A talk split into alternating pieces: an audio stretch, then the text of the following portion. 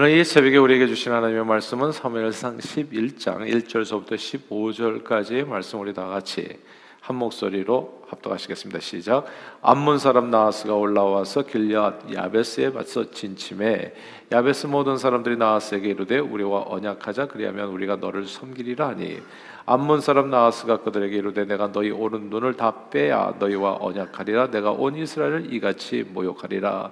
야베스 장로들이 그에게 이르되 우리에게 이래 동안 말미를 주어 우리가 이스라엘 온 지역에 전령들을 보내게 하라. 만일 우리를 구원할 자가 없으면 내게 나아가리라 하니라. 이에 전령들이 사울이 사는 기부하에 이르러 이 말을 백성에게 전하며 모든 백성의 소리를 높여 울더니 마침 사울이 밭에서 소를 몰고 오다가 이르되 백성이 무슨 일로 우느냐 하니 그들이 야베스 사람의 말을 전하니라 사울이 이 말을 들을 때 하나님의 영에게 크게 감동됨에 그의 노가 크게 일어나 한 결의의 소를 잡아 각을 뜨고 전령들의 손으로 그것을 이스라엘 모든 지역에 두루 보내어 이르되 누구든지 나와서 사울과 사무엘을 따르지 아니하면 그의 소들도 이와 같이 하리라 하였더니 여호와의 두려움이 백성에게 임하며 그들이 한 사람 같이 나온지라. 사울이 베색에서 그들의 수를 세어 보니 이스라엘 자손이 30만 명이요 유다 사람이 3만 명이더라. 무리가 와 있는 전령들에게 이르되 너희는 길앗 야베스 사람에게 이같이 이르기를 내일 해가 더울 때 너희가 구원을 받으리라 하라. 전령들이 돌아가서 야베스 사람들에게 전하며 그들이 기뻐하니라. 야베스 사람들의 이에 이르되 우리가 내일 너희에게 나아가리니 너희 생각에 좋을 대로 우리에게 다 행하라 하니라. 이튿날 사울이 백성을 삼대로 나누고 새벽에 적진 한가운데로 들어가서 날이 더울 때까지 암몬 사람들을 침해 남은 자가 다 흩어져서 둘도 함께 한 자가 없었더라 백성이 사무엘에게 이르되 사울이 어찌 우리를 다스리겠느냐? 한 자가 누구니까 그들을 끌어내소서. 우리가 죽이겠나이다. 사울이 이르되 이 날에는 사람을 죽이지 못하리니 여호와께서 오늘 이스라엘 중에 구원을 베푸셨음이니라. 사무엘이 백성에게 이르되 오라 우리가 길갈로 가서 나라를 새롭게 하자.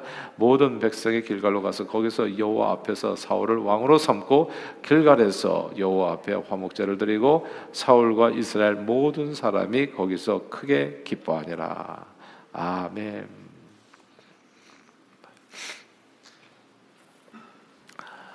이 세기 말 후한 말기 아, 중국은 황건적의 난으로 인해서 백성들은 고통받는 고통받고 나라는 그 기능이 크게 쇠퇴해졌습니다. 아, 그러자 백성들의 안녕과 나라의 안위를 걱정했던 매우 평범한 사람들이 이제 우후죽순처럼 영웅처럼 나타나기 시작했습니다. 아, 대표적인 인물들이 뭐 조조, 유비 뭐 이렇게 되잖아요. 손권, 많은 원소, 뭐 별별 사람들이 다 그냥 아, 일어, 일어나게 되는데 아, 그 중에서도 돋보였던 사람들이 이제 유비, 관우, 장비입니다. 황건적의 난으로 나라가 힘들지 않았다면 이 사람들은 그저 그냥 중국의 한 지방에서 시골에서 조용히 살다가 죽었을 사람들입니다. 다른 영웅들 원소 같은 사람들은 출신 성분이 되게 좋거든요. 관료 출신이고 그러니까 그런 사람들은 이해가 되는데 유비 관우 장비는 약간 뜬금없는 사람들의 출신이 아, 유비는 한나라 왕조의 후예라고 자처하고 돌아다녔지만 집안이 가난해서 돗자리 장수로 연명하고 살았던 사람이거든요. 예, 그러니까 이제 그냥 평범한 사람이에요. 돗자리 장수. 그래서 간신히 입에 풀칠하고 살았던 사람. 관우, 관우는 고향에서 살인을 저지르고 도망다니는 직업 없는 건달에 가까웠습니다. 그래서 애들 어, 뭐 서당 선생으로 그냥 이렇게 좀 애들 가르쳐주고 또 푼돈 벌어서 먹고 사는 사람. 장비는 시장 통해서 소, 돼지 잡아서 파는 백정이었습니다. 이제 요게 이제 이 사람들의 출신 성분이에요, 그냥. 아주 평범한 사람들이죠. 그냥 시장에서 누구나 볼 수 있는 그런 사람들. 그냥 그렇게 열심히 매일매일 그냥 먹고 살기 위해서 전쟁 치르듯이 살아가는 그런 사람들이었어요. 근데 이제 황건적인 안으로 나라가 피폐해지니까 이 지극히 평범했던 어디서나 볼 수 있었던 이 사람들이 나라를 위해서 함께 일하자고 의기투합해서 도원해서 결의를 의형제 결의를 맺게 됩니다. 그리고 각자의 자리를 박차고 일어나 가지고 황건적의 난을 진압하는데 삶을 드리게 되지요. 처음에는 그저 나라를 구하고 백성을 살리겠다는 마음으로 시작한 일들이 점점 그 규모가 커지면서 돗자리 장수 유비는 왕이 되었고 일개 서생의 서생과 백정이었던 관우와 장비는 천하 대장군들로 변모합니다. 이게 이런 말이 있잖아요. 영웅이 시대를 만든다는 말도 있지만 사실 그것보다는 시대가 영웅을 만든다는 말이 있지요. 아, 평범한 시대 같으면 모두 그렇게 삶의 자리에서 조용히 살아가 살아갔을 그런 인생들이 이 난세를 만나면서 다 영웅들로 둔갑해가지고 세상에 엄청난 족적을 남기는 인물로 쓰임받게 되는 겁니다. 이제 그 인물 중에 하나가 또 오늘 본문이에요. 삼국지만 재밌는 게 아닙니다. 사실은 성경이 엄청 재밌습니다. 그런 얘기가 다 나오거든요. 예. 오늘 본문에 사울 같은 사람입니다. 사울 같은 원래 사울은 이스라엘 백성들의 욕으로 인해 가지고 사무엘 선지자로 선지자에 의해서 왕으로 피tet된 인물이었습니다. 그러나 사울은 사실 왕이 뭐 하는 사람인지도 몰랐어요. 할 일도 없었고, 예. 그냥 왕이라는 말이 내가 왜 왕을 해야 돼? 이 태평성대 사무엘이 다스릴 때 태평성대였거든요. 근데 내가 왜 왕을 해야 되냐고 도대체. 예. 왕이 할 일이 뭔지도 모르겠고, 아, 그래서 그 왕이라는 말에 너무 부담스러워서 뭘 또 나를 데려다가 뭐 힘든 일 시킬까 보다 해가지고 이 사람이 짐보따리 안에서 그냥 숨어버렸던 거예요. 그리고 왕의식이 있은 직후에 그냥 사울은 집으로 가버렸습니다. 예. 그냥 늘 하던 대로 밭에 나가서 농사일을 하면서 살았어요. 뭐 왕이라고 했지만 왕이 뭐, 뭐 하는지도 모르겠고 이렇게 이제 사는 거거든요. 자, 이대로 그냥 태평성대가 이루어졌다면 사울은 비록 왕이라는 직위를 갖고 있었다고는 할지라도 그냥 이름뿐인 왕이 되었을 가능성이 무척 높습니다. 근데 사울이 이름뿐인 왕이 아니라 진짜 왕이 되는 계기가 발생했습니다. 그게 난세입니다. 세상이 어지러워졌고 위태로워졌습니다. 엄청 큰 문제가 발생한 거죠. 암몬 사람 나아스 무슨 깡패 두목 같은 사람이 나와가지고 길레앗 야베스에 사는 이스라엘 백성들의 생명과 그 땅을 위협하면서 싸움을 걸어왔습니다. 사실 옛날 전쟁은 누구나 두려운 일입니다. 싸워서 지게 되는 날에는 다 빼앗기는 거거든요. 남자는 일단 다 죽고 예, 여자와 어린애들만 이제 그 전리품으로 챙기고 그러니까 노예 삼아야 되니까 그리고 가지고 있는 재물들은 다 빼앗기는 거예요. 그러니까 오늘날에 뭐 이렇게 사업의 실패 이 정도가 아니에요. 그건 그냥 완전히 끝장나는 인생이 되는 겁니다. 전쟁을 해서 누구나 다 무서운 거예요. 그래서 누군가 쳐들어온다고 하면 그냥 겁이 덜컥 나는 것이죠. 예. 우리도 뭐 한국 전쟁 치러보면서 얼마나 그 전쟁의 그 참혹한 현상을 우리가 볼 수 있었습니까? 저는 모조리 그냥 다 폐허가 되어버리는 거거든요. 피차 물고 먹으면 멸망할까 주의라고 멸망의 길입니다. 자, 이제 이런 무서운 일이 이런 엄청난 일이 이제 발생하게 된 거예요. 야베스 사람들은 겁에 질려서 나하스에게 이제 바짝 엎드려서 평화 조약을 맺자고 이렇게 제안했지만 그건 무슨 얘기냐면 남자들을 살려달라는 얘기죠. 예. 우리 남자들을 살려주세요. 우리가 조공을 바치겠습니다. 근데 이 깡패 같은 나하스는 너희 눈을 다 빼내야지 내가 평화 조약을 맺을 수 있을까? 그 전에는 뭐 가능하지가 않다. 그러니까 남자를 다 죽이겠다는 얘기죠. 너희 걸 다 빼앗겠다는 얘기입니다. 이게 상대가 말이 통하지 않은 그러니까 다 죽이겠다는 그런 의지를 보게 되니까 이게 너무나 그냥 두려워진 거예요. 그래서 이스라엘의 왕으로 선출된 사울이 사는 마을에 이 소식을 전하게 됩니다. 허약한 백성들은 험상궂은 험상궂게 생긴 이 무법자 암몬 사람 나하스의 위협에 모두 어찌할 바를 모르고 마치 초성난 것처럼 울부짖었습니다. 그때 마침 사울이 밭에서 일하다가 돌아오면서 백성들이 우는 이유를 듣게 됩니다. 영웅의 시대를 만드는 게 아니라 난세가 시대가 영웅을 만든다고 난세의 영웅이 난다고 영웅이 탄생할 만한 완벽한 환경이 만들어진 겁니다. 오늘 본문 6절 말씀이요. 같이 한번 읽어볼까요? 11장 6절 시작 사울이 이 말을 들을 때에 하나님의 영에게 크게 감동됨에 그의 노가 크게 일어나 아멘 이 말을 들을 때 때가 온 겁니다 드디어 왕이 될 때가 온 거예요. 그러니까 왕은 그냥 가져되는 게 아닙니다. 왕은 때가 돼야 왕이 나오는 거예요. 때가 돼야 유비가 왕이 되는 거지. 아니 돗자루 장수가 갑자기 왕이 되는 경우는 없어요. 예. 그런 길도 없고 그리고 왕을 시켜준다고 해도 뭘 해야 되는지도 모르는 거고. 근데 때가 돼. 이 말을 들을 때, 이 말을 들을 때 하나님의 영에 크게 감동해서 드디어 왕이 되는 겁니다. 평범한 사람들은 이래요. 보세요. 이 말씀이 되게 중요한데 평범한 사람들은 어려움을 당하면 울부짖습니다. 네, 절망해요. 하나님의 사람은 그때가 일할 때입니다. 예, 다시 반복할게요. 평범한 사람들, 하나님 모르는 사람들, 신앙생활이 약한 사람들은 처음 어려움을 당하면 다 울부짖죠. 절망해요. 어떻게 해야 될지를 몰라. 근데 하나님의 사람들은 그때가 일할 때입니다. 그때가 하나님의 신에 감동돼서 일어날 때. 인생을 살다 보면 이런저런 일들을 만나게 되지만 사실 How are you? 이렇게 물으면 Fine, thank you. What's happening? Nothing much. 이렇게 얘기하잖아요. 그러니까 우리는 그냥 별일 없는 날들이 참 많아요. 1년 365일에요. 그래서 그냥 각자기 어떻게 지냈어요? 그냥 잘 지내요. 어떻게 지냈어요? 뭐 괜찮습니다. So so. Nothing much. Same old. 항상 이렇게 얘기하는 거예요.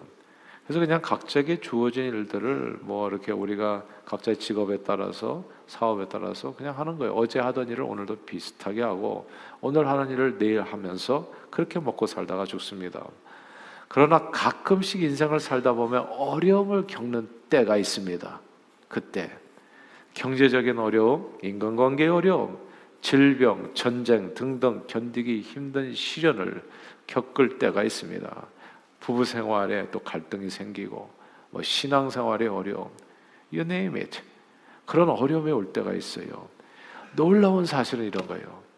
사람들은 그때 절망하지만 바로 그때가 하나님의 때라는 점. 이걸 반드시 기억해야 됩니다. 그때가 하나님의 때라는 거. 성령으로 충만해질 때라는 거. 사울은 비록 사무엘 선지자에게 기름을 부어받아 왕으로 피택되었지만 백성들은 사울을 왕으로 받아들일 수 있는 마음 준비가 되어 있지 않았습니다. 어떤 이는 사울이 어찌 우리를 다스리겠느냐 비웃고 그를 따르지도 않았지요. 그러나 하나님께서 사울을 평범한 농부에서 하나님께서 사울을 평범한 농부에서 왕으로 만드셨습니다. 근데 하나님께서 사울을 왕으로 만든 방법이 중요하거든요. 그게 뭐냐면 깡패 같은 암문 사람 나스를 만나게 하는 겁니다. 이스라엘 백성들은 죽음의 공포 속에서 하나님께 부르짖게 되고 그때 하나님께서는 사울의 마음에 감동을 주어서 그로 하여금 이스라엘을 구원하게 합니다. 시대가 사람을 부른다고 난세의 영웅이 나는 겁니다. 하나님께서는 이 시대 저 여러분들을 불러 우리가 예수 그리스도를 믿을 때 성령으로 기름 부어 하나님의 자녀로 거듭나게 하시고 저와 여러분들을 왕 같은 제사장으로 삼아 주셨습니다. 그런데 왕 같은 제사장이 되었는데 우리는 자기가 이 시대 사람을 이 세상 사람들을 구원할 사명을 가진 왕으로 부음받았다는 사실을 사울처럼 깨닫지를 못해요. 그래서 대부분의 사람들은 그냥 직장 생활하고 사업하면서 소돼지 잡아서 살고 애들 가르치고 살고 돗자리 팔아서 살고 예. 그래서 돈 벌어 먹고 사는 평범한 삶을 살아갑니다. 그러나 반드시 내가 누구인지 내가 그리고 나에게 하나님께서 주신 사명이 무엇인지를 깨닫는 그 하나님의 때가 옵니다. 가족들 중에 질병으로 고통당하는 자가 있을 때 형제 자매 이웃 가운데 가난과 전쟁과 삶의 각종 어려움으로 울부짖는 때가 올 때 그때 후련히 우리는 내가 누구인가를 깨닫게 되는 겁니다. 우크라이나 미얀마의 전쟁을 보면서 내가 누군가를 알게 된다고요. 아, 나는 아침을 깨우는 사람이 돼서 이 전쟁을 종식시키는데 이 사람들을 구원하는데 쓰임 받는 왕 같은 제사장으로 하나님께서 나를 부르셨구나. 이거를 알게 되는 거예요. 그때 시대가 사람을 부르는 겁니다. 오늘 하나님께서 저와 여러분들을 부르신다고요. 저와 여러분들은 이 세상에서 성령으로 기름 부음 받은 왕 같은 제사장으로 예수 그리스도의 복음을 전하며 그러니까 이게 농부에서 왕이 되듯이 우리 각자 무슨 일을 하고 살든지 그 상관없어요. 그거는 그냥 하나의 일일 뿐이에요. 진짜 하나님께서 주신 직업이 있어요. 그게 왕 같은 제사장. 너는 세상을 구원할 자로서 내가 성령의 기름 부어 세웠다. 그게 저와 여러분들의 신분인 겁니다. 근데 이 신분을 알고 있으면서도 우리는 밥만 먹고 산다고요. 언제까지? 하나님의 때를 만날 때까지. 그래서 삶에 문제가 없는 사람이 그래서 없는 겁니다. 주님의 때는 여러분에게 이미 임해 있는 거예요. 그리고 또 직장에서 뭐 어디 세상에서나 삶의 어려움을 겪은 사람들을 만나게 되는 겁니다. 여러분에게 와가지고 어떻게 될지 내가 잘 모르겠어요. 이게 상담하는 사람들. 예? 야베스 사람이 상담을 했잖아요. 사울에게 와가지고 어떻게 해야 될까요? 그러니까 감동이 일어나는 거예요. 그래서 그를 통해서 복음을 전하게 되고 그 영혼이 살아나게 되고 삶이 고침받게 된다는 오늘 보면 15절 말씀 15절을 같이 읽겠습니다. 시작. 모든 백성이 길갈로 가서 거기서 여호와 앞에서 사울을 왕으로 삼고 길갈에서 여호와 앞에 화목제를 드리고 사울과 이스라엘 모든 사람이 거기서 크게 기뻐하니라. 아멘. 사울이 왕으로서의 사명을 온전히 감당했을 때, 즉 깡패 같은 암몬 사람 나하스의 손에서 이스라엘 백성들을 구원했을 때 사울은 비로소 이스라엘 백성들에게 왕으로 인정받게 되고 하나님 앞에 제사 드리며 영광 돌리게 됩니다. 저와 여러분들도 잘 들어보세요. 저와 여러분들도 왕 같은 제사장의 사명을 온전히 감당해서 깡패 같은 마귀 사단의 세력으로부터 누군가 여러분 주변에 잃어버린 그 영혼을 구원할 때 비로소 저와 여러분 저와 여러분들은 세상 사람들에게 왕 같은 제사장으로 인정을 받게 됩니다. 저게 진짜 그리스도인이다. 저 사람이 진짜 하나님의 사람이다. 하나님이 함께하는 사람이다. 그게 복음 전파예요. 그때 우리는 하나님 앞에 다 함께 예배드리며 영광을 돌리게 됩니다. 이런 능력이, 이런 감독이, 이런 구원의 역사가 여러분 모두에게 날마다 더하여 넘치기를 주 이름으로 축원합니다. 저희 아버님의 예수를 믿게 된 이유는 딱 하나였어요. 저희 아버님이 학력적으로도 그렇고 모든 점에서부터 저희 어머니가 객관적으로 세상적인 시각에서는 조금 잘나신 분이셨어요. 그러니까 저희 어머니를 처음에 엄청 무시하고 사셨죠, 사실은. 네. 근데 나중에는 이게 완전히 역전이 됐어요. 항상 무슨 일은 상의를 하시더라고. 어떻게 인정을 받았냐? 예수를 믿으니까 삶의 문제가 꽉 닥쳤을 때 아버님은 울부짖는 것밖에 못해. 길이 없더라고요. 아이 그 한국에서 최고 명문대 나와가지고 머리가 비상하신 분인데 방법이 없어. 야베스 국민들처럼 울부짖어요. 근데 기도하는 저희 어머니가 왕 같은 재상에 대해서 가정을 구원하더라고. 아, 그러니까 다 함께 예배 드리는 거예요, 다. 이 사람이 왕이구나. 예. 하나님께서 저와 여러분들을 사울 왕이 아니라 이 땅에서 오늘 이 시대에 왕 같은 제사장을 불렀다는 사실을 결코 잊어서는 안 됩니다. 그러므로 여러분의 삶의 모든 정황 속에서 어려움을 겪을 때 누군가 여러분에게 다가와서 삶을 상담해 나갈 때 성령 충만하셔서 마귀 사단의 권세에 눌려서 신음하는 많은 영혼들을 구원하는 일에 왕 같은 제사장 사명을 온전히 감당하는 그래서 하나님 앞에 기쁨으로 함께 예배하는 저와 여러분들이 다 되시기를 주의 이름으로 축원합니다. 기도하겠습니다. 하나님 아버지 우리에게 왕 같은 제사장의 사명을 주어서 이미 성령의 기름 부어 세웠는데 우리는 내가 왕인지도 잘 모르고 살아갑니다. 그냥 하루하루 닥치는 일에 그냥 밥 먹고 살아가지요. 그러나 하나님은 반드시 때를 줍니다. 시대가 사람을 부르는 겁니다. 시대가 영웅을 만드는 거지요. 시대가 나를 나로 하나님의 사람으로 왕 같은 제사장으로 나를 세우는 겁니다. 사랑하는 주님 이 사실을 꼭 기억하게 해주시고 오늘 이 아침에도 주여 불러주셨사 우리 삶의 여러 가지 도전들을 통해서 왕 같은 제사장으로 쓰임 받아 많은 영혼들을 주님 앞에 구원하는 일에 살리는 일에 쓰임 받고 다 함께 하나님을 예배하며 하나님을 경배하는 저희 모두가 되도록 축복해 주옵소서. 그런 은혜가 풍성하게 함께하는 오늘 하루 되게 해 주시기를 간절히 우리 주 예수 그리스도 이름으로 기도하옵나이다. 아멘.